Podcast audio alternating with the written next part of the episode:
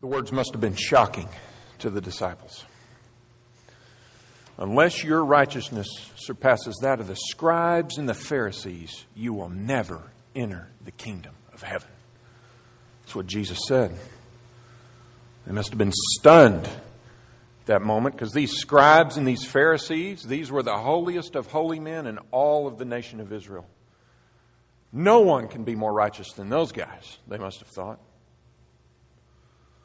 Jesus' disciples that he's speaking to, they've been trained in by the law Judaism. They knew it well, and they must have thought when Jesus made this statement, oh boy, we're going to get a whole list of additional laws that we're going to have to add. We're going to have to update our scrolls and make them a little bit longer because here we go with another list. That's not what Jesus did. It's not what Jesus did. Jesus did not add to the law. He didn't do away with any of the law. Rather, Jesus intensified their interpretation of the law. And Jesus drove his disciples to appreciate the heart that God required in the worship and the obedience that he called his people to have. So he intensifies their, their understanding of God's commands. He intensified them by taking these disciples to their ultimate purpose, and that is to have right pure hearts before the living God. We need this teaching, you and I, desperately. In this topic that we're going to be in this morning, there's not a man or woman that does not need to hear this sermon.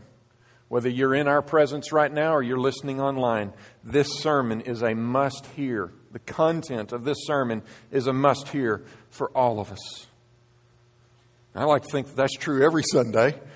But boy, I know for sure, I know for sure that that is true this morning. So we're going to be in Matthew chapter 5, picking up in Jesus' teaching of his disciples in the Sermon on the Mount. We're going to look at the topic of lust and adultery. Before we do that, let me pray. Father, we, we need these words this morning. Father, we need ears to hear, we need eyes to see, we need hearts that will embrace this truth that you have given us through your Son, Jesus Christ, this very morning. Father, my flesh is weak. And I pray that your spirit is strong in me as I proclaim this word to all of us. I'm not preaching at these people, Father. I am, I am feeding us Christ's word for all of us. And I pray that we would all receive and we would all partake fully for your glory and for our benefit. And I pray this in Jesus' name. Amen. Jesus says in Matthew 5 27 through 30, You have heard that it was said, You shall not commit adultery. But I say to you that everyone who looks at a woman with lustful intent has already committed adultery with her in his heart. Mm. If your right hand causes you to sin, cut it off and throw it away. For it is better that you would lose one of your members than your whole body be thrown into hell. And if your right hand causes you to sin, cut it off and throw it away. For it is better that you lose one of your members than that your whole body go into hell. It's a strong, strong message a cutting message, literally, a stunning and shocking message to these disciples. For they have been brought up in Judaism that says if you don't commit the physical act of adultery, if you don't commit the physical act of murder, you're good to go. And I'm glad I don't have that problem like all those other people do. And Jesus says, No, no, no, no. You have a problem in that you are a murderer in your heart and you are an adulterer in your heart. So this morning, I want us to look at this very heavy passage, and I want us to look at really three things. Number one, we have to understand what adultery is. We, we did this three weeks ago when we had to understand what murder is. We need to don't. We need to understand this to its fullest. If I just stand up here and say to you, don't murder and don't commit adultery, we'll see you later, and leave, I've done us no good. We have to break down what it is to be a murderer and what it is to be an adulterer. We have to do some heavy lifting. And I'm going to do that for us, and I pray that you'll come along with me as we do it. So, first, we're going to see what the Bible says adultery is. Second, we need to understand what lust really is. I don't need to just say, don't lust. I need to show you what the Bible says lust actually is. And then the call is to show you that Jesus says we are to be tenacious warriors in this life. And that we're to tear things out and cut things off in an act of worship of God and in fear of our bodies being thrown into hell for all of eternity because the fruit that we're bearing does not reveal that we are authentically saved. So we're going to look at those three things. The main point of this passage is the plucking out and the cutting off. And we're going to spend some time there. But I first want to take us and show us what the Bible says about adultery.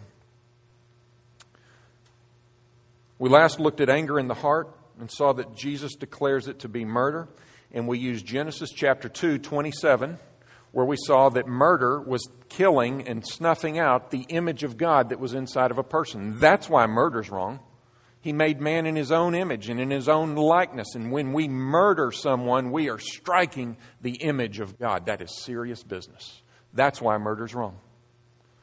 Well, we need to do the same thing this morning with adultery. We need to understand biblically what it is. And yes, we're going to go back to Genesis. We're going to go to Genesis chapter 2 in verse 24. Let me just read this for you. I think you can have this. It's a short verse. God says, upon making man and them coming together, Therefore, a man shall leave his father and mother and hold fast to his wife, and they shall become one flesh. We have a lot of information right there in that little short verse. And we can conclude from this verse why adultery is wrong. I want to give you three God given designs for husbands and wives as we look at this. And first of all, let me say this the term adultery entails relationships between married people. Jesus' teaching here is very specific about adultery, the sexual unfaithfulness of a husband or a wife. This is not the general term that is used for fornication or, or, or sexual promiscuity. That, that word is porneia, okay, where we get pornographic pornography from. But that is going to apply in a moment. But right now, Jesus is specifically, ta- specifically talking within the confines of marriage. You shall not commit adultery. You shall not be unfaithful to a spouse. Okay? So hold that thought. We see in this verse in Genesis 2:24 three God-given designs for a husband and wife. Number 1, he says, "Therefore a man shall leave his father and mother." So there is an exclusivity about the relationship between a man and a wife. It is so exclusive that a man and a wife should leave the father and mother that brought them into this world. That relationship is now going to become secondary, and the primary relationship is that man holding fast to that wife, and that wife holding fast to that man. So, this is a very exclusive, loyal relationship, the marriage is.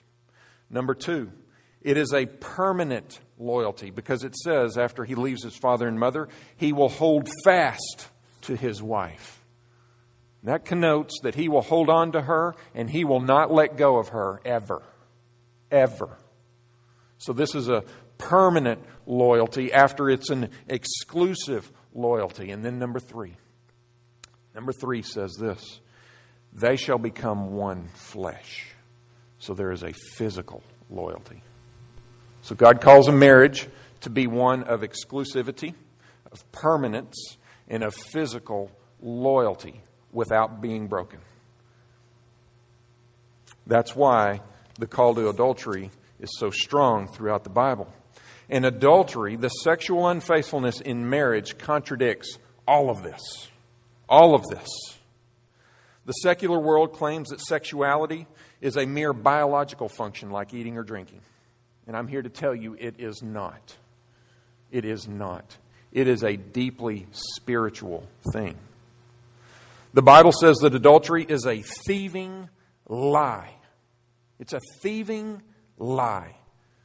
Because what it's supposed to be, it's supposed to be exclusive, it's supposed to be permanent, it's supposed to have loyalty raced all through it, that sexuality is. But when it's committed, when adultery is committed, it is done without exclusive, permanent, life uniting intents. It's for a casual, momentary bliss. And it defies what God created it to be for. serious. We must embrace Paul's words on this issue. Paul uses the very verse from Genesis chapter 2 that I cited to you. He says, Therefore, in Ephesians 5.31, Therefore a man shall leave his father and mother and hold fast to his wife, and the two shall become one flesh. And then listen to what he says right after that. This mystery is profound, and I am saying that it refers to Christ and the church. And so a man is to be exclusive with his wife, a woman exclusive with her husband. A man is to be permanently holding fast to her. And a man is to be one flesh with her, and she is to be one flesh with him. It's a loyalty that is never to be broken. And it's a mystery because when a man and a woman do that in marriage, they are proclaiming the gospel to one another and to the world that's looking in, especially those children.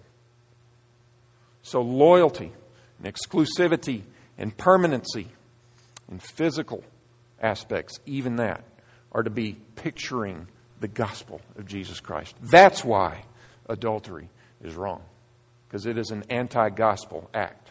Our Savior Jesus Christ would never be unfaithful to his bride, the church. He would never even peek at another woman.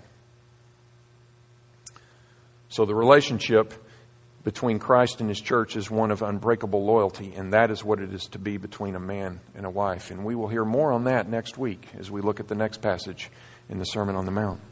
So now let's go to lust. That's what adultery is. Let's now take up this topic of lust. What does the Bible say lust is? Lust is the act of looking at another person with the intent of stirring up adulterous thoughts. That's what lust is. And what we're going to see here is Jesus is actually merging two commandments. We have the commandment number seven, do not commit adultery, but then we also have the tenth commandment, I think, and it says, you shall not covet, right? And lust to a woman, when it happens in the heart of a man, is defying the adultery commandment and it's defying the coveting commandment because lust is coveting, as we see in that tenth commandment. And what's wrong with coveting? Why is that so wrong? Well, coveting is wrong is because it is saying, I am not satisfied with what God has given me. It's not good enough. I don't like what God has not given me. I don't like what God has forbid me from going to. I don't like what God has taken away from me. And so I'm going to covet it and I'm going to embrace it and I'm at least going to enjoy it in my heart. It's a stiff necked obstinance to not being satisfied with what God's given. That's what's wrong with lust. And when it's done, you know, we lust after food and all kinds of things, but when it's done towards another human being in a sexual way, it is adulterous coveting. It's a filthy, dirty lie, and it contradicts the gospel all the way to the nth degree. So this is this is a turning of our imagination and our heart towards taking what does not belong to us, what God has not given to us. That's what lust is. And this is not isolated to married people. We now introduce all of us into this topic because in a minute Jesus is going to say, Everyone who looks at a woman with lustful intent has already committed adultery with her in his heart.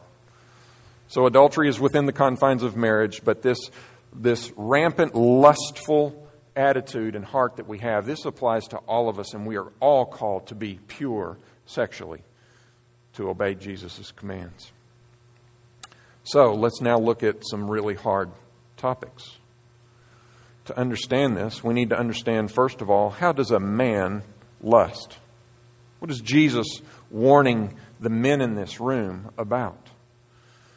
Men lust with their computers and their smartphones Men lust with their remote controls and their, lounge, their recliners. Um, men lust with their lack of self control mentally in the workplace. It's, it's everywhere. But let's focus on this, this idea of men lusting with pornography. It is the number one problem that men are facing in their spiritual life, right here and now, in this time that we live in. And I want to tell you that, that pornography and this adulterous lust that's happening with men is all based on nothing but absolute foolish lies. It is ridiculous if we really break down what's happening in these moments. First of all, it's not even a real woman. It's pixels on a screen. That's what pornography is. It's pixels on a screen. It's electronic images. There's no human being really there involved. Number two, the pixels are even lying to us because they've been airbrushed. No human being looks like this. So now we're double lies. We're, we got two lies that we're embracing when we're dealing with pornography. It's foolishness. And then number three, if you did have a chance to meet this woman, if she really did exist, she would be the most appalling person you've ever met because she's allowed herself to be published like this. You don't want her, I promise. So, this, this lust that we find ourselves tempted with so much in our culture is all built on a, on a foundation of lies, and all the structure is lies because none of it, none of it is real. None of it is real. But we must not leave out the women. Because pornography is not a problem only for men. In fact, the, the stats show that women's viewing of pornography is massively on the increase. Uh, I saw a study 31% of all women in America are viewing pornography like men do. That's a big number. You might have thought women don't have this problem, but it is growing. But I'm going to tell you there's a statistic that's not being shown because there is a pornography that's not being acknowledged in the lives of the women in America. And it's called romance novels. This is not a sermon just for men. Ladies, this is for you.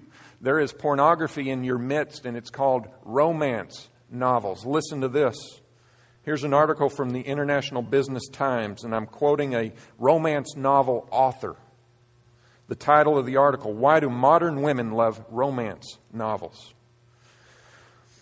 So, what is the appeal to these fantastical stories? The heroines of romance novels are often enjoy the lavish attention of male suitors who cater to their every whim and who often represent a stark contrast to the prototypical emotionally unavailable male. Not only do the men and women in these books connect on a sexual level, they become immersed in each other's emotional yearnings. These stories of deep physical and emotional intimacy offer a welcomed retreat from reality. Men, pornography is not reality. It's airbrushed, it's pixels. She's not a real woman. Ladies, these characters in romance novels are not reality. They're a figment of somebody else's perverse imagination and it crawls inside of you and it owns you and it captivates your heart. And then she goes on, and when we're feeling low, ladies, reading about romance in the pages of a good book can be just the reminder we all need to get out there and keep trying. Love could be well, very well, right around the corner, just down the block, or even in the house next door. Lust, coveting, even next door. And then she says this the key is for us ladies to keep our hearts open. It's poison. You need to close your heart to the pornography of romance novels. You need to close your heart, men, to the pornography that's on your smartphone or on your desktop. You do not want your heart open to this because if it gets in, it will own you and you will become in bondage like you've never imagined before. I'm going to finish one more. There, there is a romance novel series. I'm not even going to name it because I'm scared that you will go look it up. And I don't want you to pursue figuring this thing out, okay? I want you to, to stop after I give you this. But there is a series of romance novels out there right now that are extremely pornographic, extremely emotionally pornographic, even.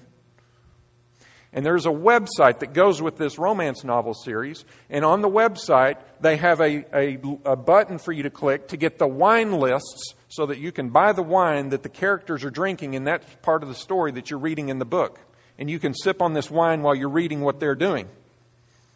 And they have a soundtrack button as well, and you can get the music that was playing in that scene while you're reading that part of the book. That is toxic. That is wicked, that is perverse, it is poison, and it will kill you dead, ladies. It'll kill you. So we, we have a tenacious battle with a serious tempter who is aggressively trying to get us to open our hearts to perversity, to unreality.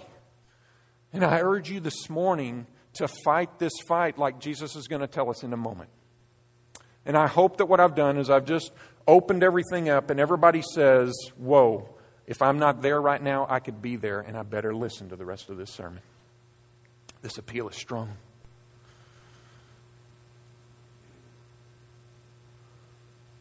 So, there's a call to men and women this morning from Jesus. This isn't Edward talking.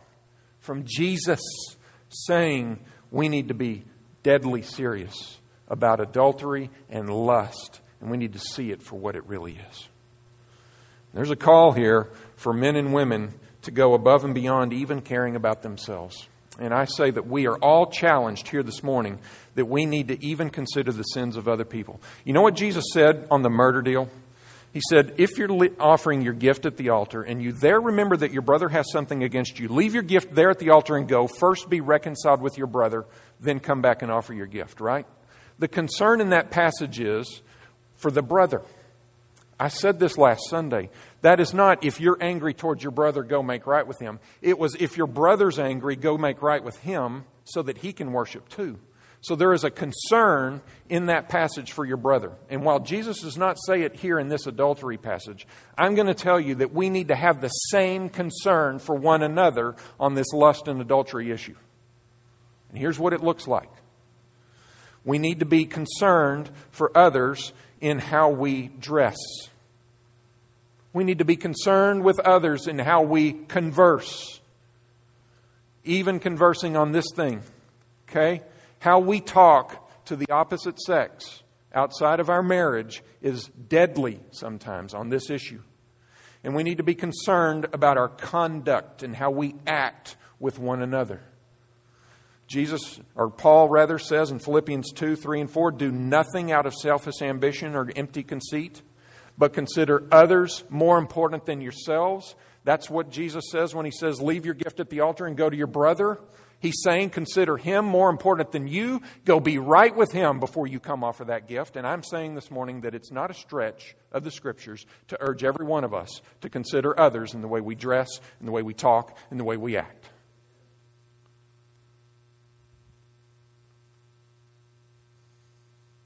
We live in an age where the average square yardage of boys' fashion grows and grows and grows. I mean, we were at a mall the other day, and this kid had pants. They were shorts. They were down to here. They were only up to here, by the way, but something was covering that part. The, the fabric on guys' clothing is growing exponentially, is it not? What's happening to our girls' clothing? What's happening to our 10 year old girls and their dress? It's already square inches and it's shrinking and shrinking and shrinking and it's going thinner and thinner and thinner. The fashion puppets in New York, in Paris, in all these places are poisoning us and our kids with just the fashion options that you can have now to go dress your children. So the battle starts back there at the store.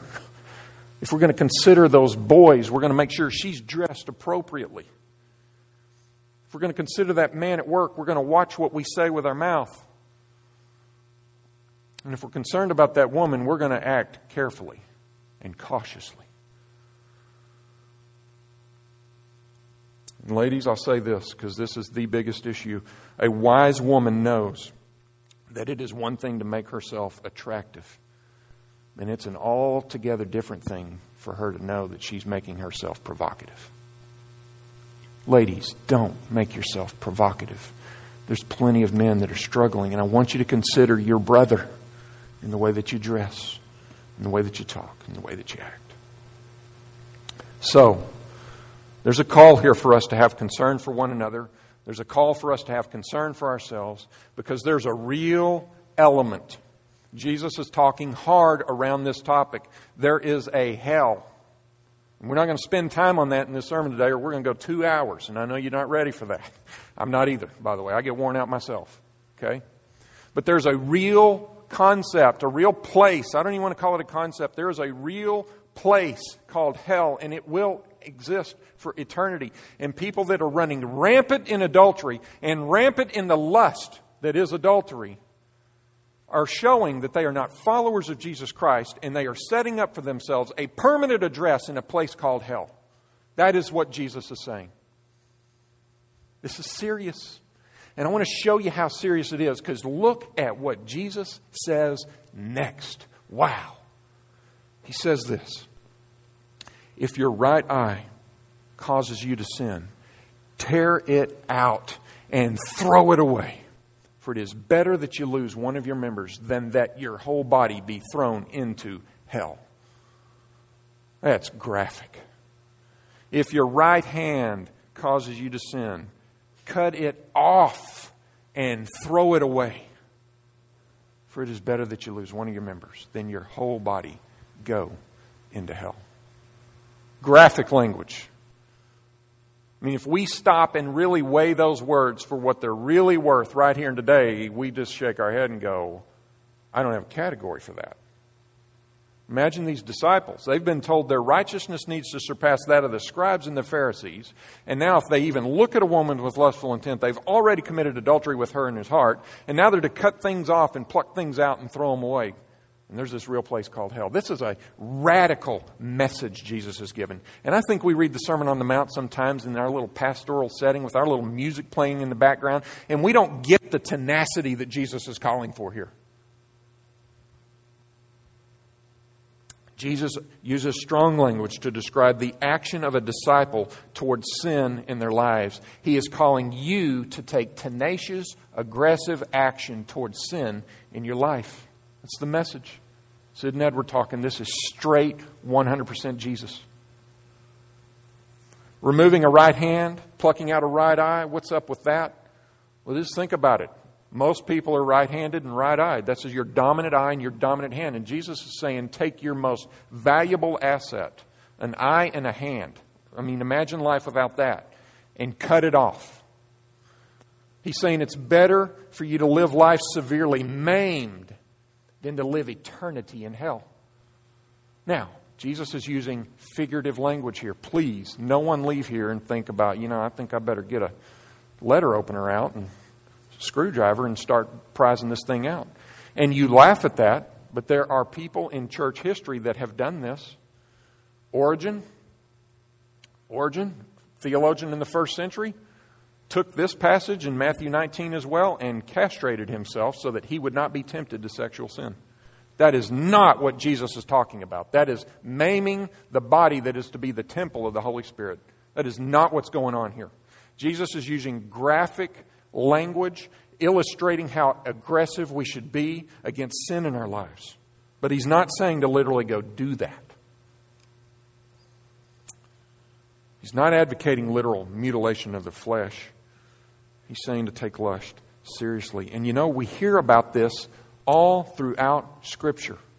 Let me just give you three verses from Paul. And I'm going to read them to you. You can write them down if you want to look at them later. But three verses to Paul that support this call that Jesus has made to us to wage war on the flesh. Paul says this in Romans 8:13, "For if you live according to the flesh, you will die. But if by the Spirit you put to death the deeds of the body, you will live. You hear it? Pluck it out, cut it off, throw it away, kill it. Put to death the deeds of the body. Colossians 3 5, Paul says, Put to death, therefore, what is earthly in you sexual immorality, impurity, passion, evil desire, and covetousness, which is idolatry. On account of these, the wrath of God is coming. I hear right there Jesus' words. It's better that you lose one of your members than your whole body be thrown into hell. The wrath of God is coming. Galatians 5:24 And those who belong to Christ Jesus have crucified the flesh with its passions and desires. Have you crucified the flesh with its passions and desires? Do you belong to Jesus Christ? If you, the implication here is, if you belong to Jesus Christ, if you have confessed with your mouth that Jesus is Lord and believe in your heart that God raised him from the dead, if that is you, if that is you, then you will crucify the flesh with its passions and desires. And if you don't, and you allow the flesh and its desires to roll along, you are evidencing, perhaps, only God knows, that you have not professed Jesus Christ as your Lord and Savior, and you are still professing yourself to be Lord and Savior. Pornography is putting yourself on the throne and saying, This is about me. I will be satisfied with this. Forget everybody else. Forget wife, future wife. Forget God. Forget that person in that image. Forget them all. This is all about me. I'm on the throne. It is idolatry, and you are idolizing yourself. That's pornography. That's romance novels, period. And then they're even not even reality. John Owen lived in the 1700s. He was the chaplain to Oliver Cromwell over in Great Britain. Love to tell you his story, but he says this based on this passage You be killing sin, or sin will be killing you. Wow. And I think that's the call from Paul. I think that's the call from Jesus here in the Sermon on the Mount. We are to be killing sin. We are be putting to death the deeds of the body. This is war, and eternity is at stake. Eternity is at stake. You be killing sin, or sin will be killing you.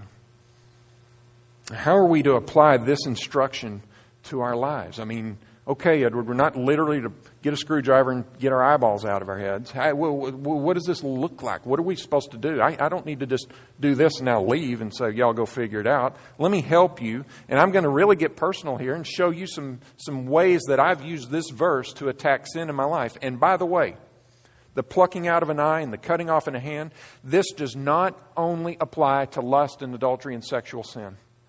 I have memorized this verse long ago, and I apply it to all kinds of sins in my life. I don't care what your sin problem is anger, laziness, whatever it is, you need to apply plucking out an eye and cutting off a hand and throwing it away. This is how we fight every sin in our lives. But I want to stay within Jesus' context here. I think tonight, I really want you to come tonight is we're going to unpack what it means to cut off and pluck out and throw away in, in really simple ways. I really want you to come tonight so that it can be a is it a workshop so that you can know how to use this verse to fight for your Christian life. Okay? But here, here we go. Number one, here's how we apply this to our lives right now.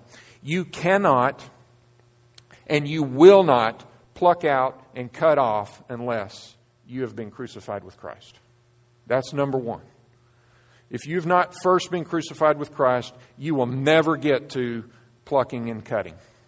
It ain't going to happen because you don't cherish holiness and righteousness and reconciliation with God because you have not entrusted yourself to His Son, Jesus Christ, the only way you can be made right with Him. So, first and foremost, this is a work of the believer. Listen to this Galatians 2.20. Paul says, I have been crucified with Christ. It is no longer I who live, but Christ who lives in me. And the life I now live in the flesh, I live by faith in the Son of God who loved me and gave himself up for me. If you don't believe that, Galatians 2:20, write it down. If you don't believe that verse, you're not ready to start cutting and tearing out. You have to do this in the strength of Christ. We're going to see a passage tonight, Romans 8 you're going to do this by the power of the Spirit that's within you. You will not do this if you are doing this in your flesh alone. It's impossible. Number two, Job teaches us to plan in advance for times and moments of temptation in our lives. Right? Job 31 1, Job says this I have made a covenant with my eyes. How then shall I gaze on a virgin? You hear that? He's made a covenant with his eyes that we're supposed to tear out, by the way, if they cause us to sin. He has made a covenant, and he is saying, Far be it from me to gaze on another woman with lustful intent. Thank you, Job. Thank you, God, for inspiring Job to tell us that. And so Job plans in advance for his moments of temptation by making a covenant with his eyes. Are you planning in advance right now for the temptations that you're going to be dropped right in the middle of this afternoon or next week at work? Are you? Are you planning right now? This is how active and aggressive the Christian faith is to be. We do not walk into something stunned and surprised. We need to always be on our guard. Any man in battle, any, any in, in World War II, they studied the enemy, they knew the tendencies of the enemy, and they made provisions to resist the enemy. You need to do the same thing in your spiritual life. And I would say it's even more important because eternity is in the balance. So, are you planning in advance? Have you made some covenants? Yes, with God first. That's why the first point is you need to be crucified in Christ. Have you made a covenant with God that you're going to honor Him with your eyes and your thoughts and your heart and your body? And then, secondly, you need to say, I am going to make a covenant with myself, with my eyes. I am not going there, period, in the strength of Christ. Number three, this is where Christian accountability can play a huge role in our pursuit of righteousness. Be sober minded, be watchful. Your adversary, the devil, prowls around like a roaring lion seeking someone to devour. He wants to get you alone, in isolation. He wants you to think you are independent, and there he will devour you with your eyes and your hands, in pixels, in pages in a novel, in websites with wine lists and music selections. And guess what? We read books alone. We look on the internet alone. And then our thoughts when we're driving down the road of all that we've seen, we're doing that alone. And so I'm telling you, you've got to get out of the isolation. You've got to bring people into your life. And you need to confess your sins to one another. We don't like the sound of that, but James 5:16 says, "Therefore, confess your sins to one another and pray for one another that you may be healed." We've got to bring other people into our lives and we've got to divulge our sinfulness to other people. That's why He's created a thing called the church. We don't go to the world and tell the world what we're struggling with. We go to our church, our fellow brothers and sisters in Christ, and say, hey, come here. I need you to see what's going on in here. And I got a problem. I've got a library full of books that have got to go. I've got a library full of videos that have got to go. Will you pick them up and throw them in the dumpster for me? It's cutting off a hand. We'll look at that in a moment. So we've got to be aggressive, and that includes meaning we've got to be willing to be vulnerable and bring people into our lives. So here's, here's uh, real briefly five practical ways that we can tear out an eye and cut off a hand on this issue. Okay? First of all, let's go attack the issue of internet, Facebook, and Twitter accountability. Okay? And here's what I do with this verse. Okay? Jesus tells us to cut out and cut off. If your Wi Fi causes you to sin, turn it off and cancel your service. For it is better that you lose your internet service than your whole body be thrown into hell.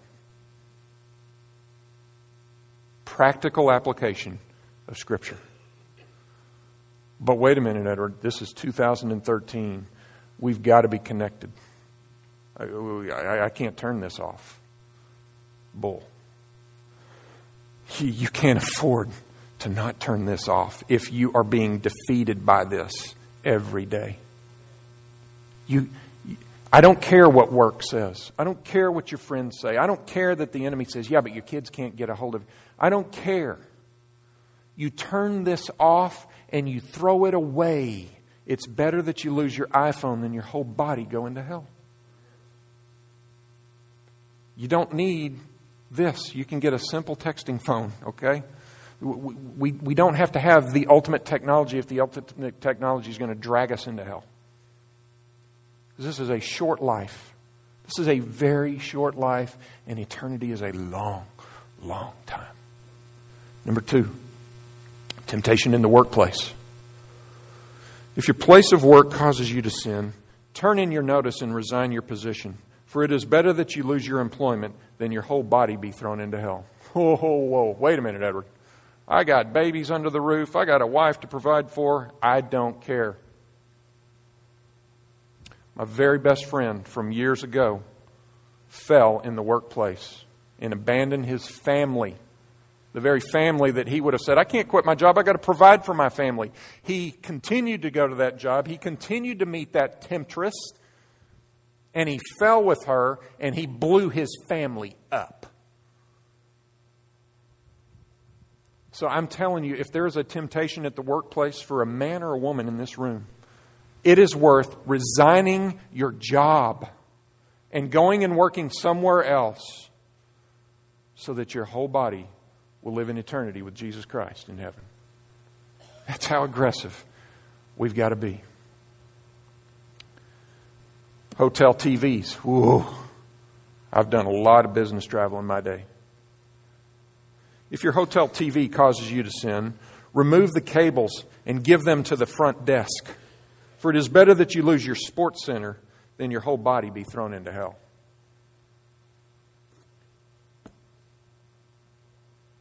Take the cables out and go to the front desk and say, Here, you can stick them back in the room when I check out. I know men that have done that. Do it.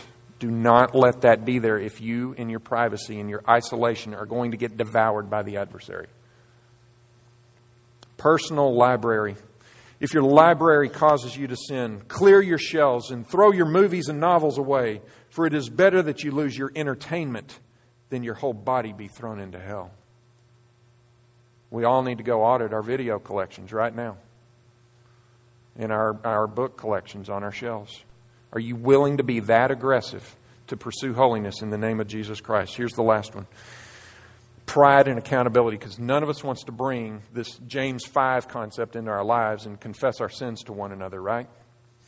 Okay, well, if your independence and isolation causes you to sin, surrender your pride and seek accountability, for it is better for you to lose your reputation than your whole body be thrown into hell.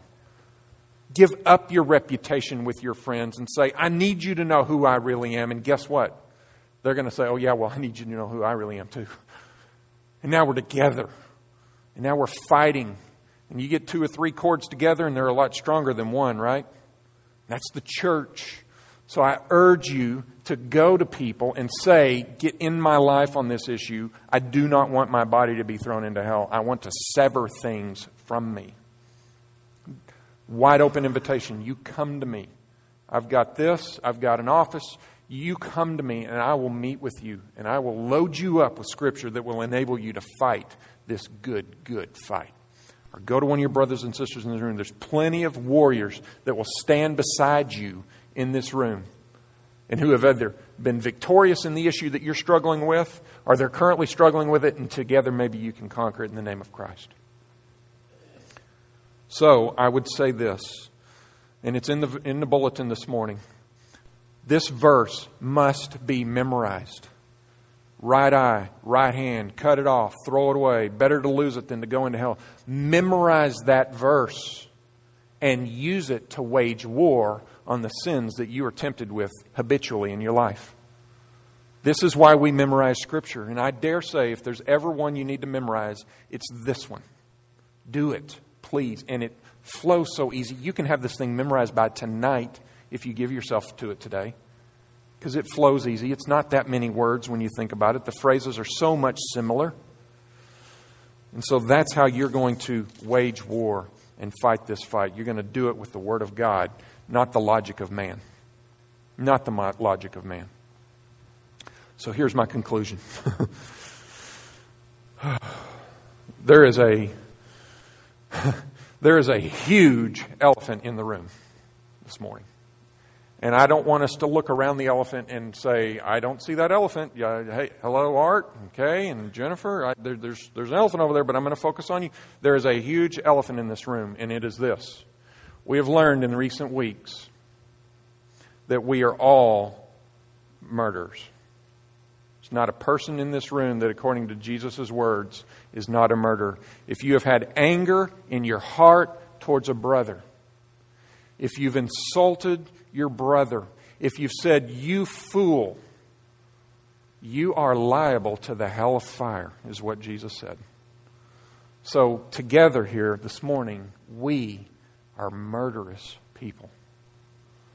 And now, today, I've revealed that if we look on another with lustful intent, we have already committed adultery in our hearts.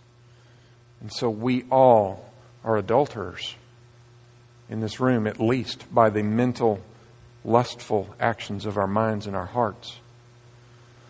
So there's an elephant in the room, and it's we are all sinful, murderous adulterers. That's a hard message to come. I, have I've had to pray a lot this week to even climb these steps to come give you this message. And I want to say this message is harder for me for, than for you because you only have to hear it. You don't have to say it. Because I'm hearing this while I'm saying this. I heard this all week, and I understand that I am a murderous adulterer if left to myself. It's a hard message. And what are we to do with this truth? Because this is a bummer sermon. If that's what we're going to do, is leave here and say, well, I'm a murderer and adulterer. Let's go have lunch. Can't be that. What are we going to do with this? Oh, well, now's the time to go clutch to the Beatitudes and draw them in close. Because Jesus says, Blessed are the poor in spirit, for theirs is the kingdom of heaven.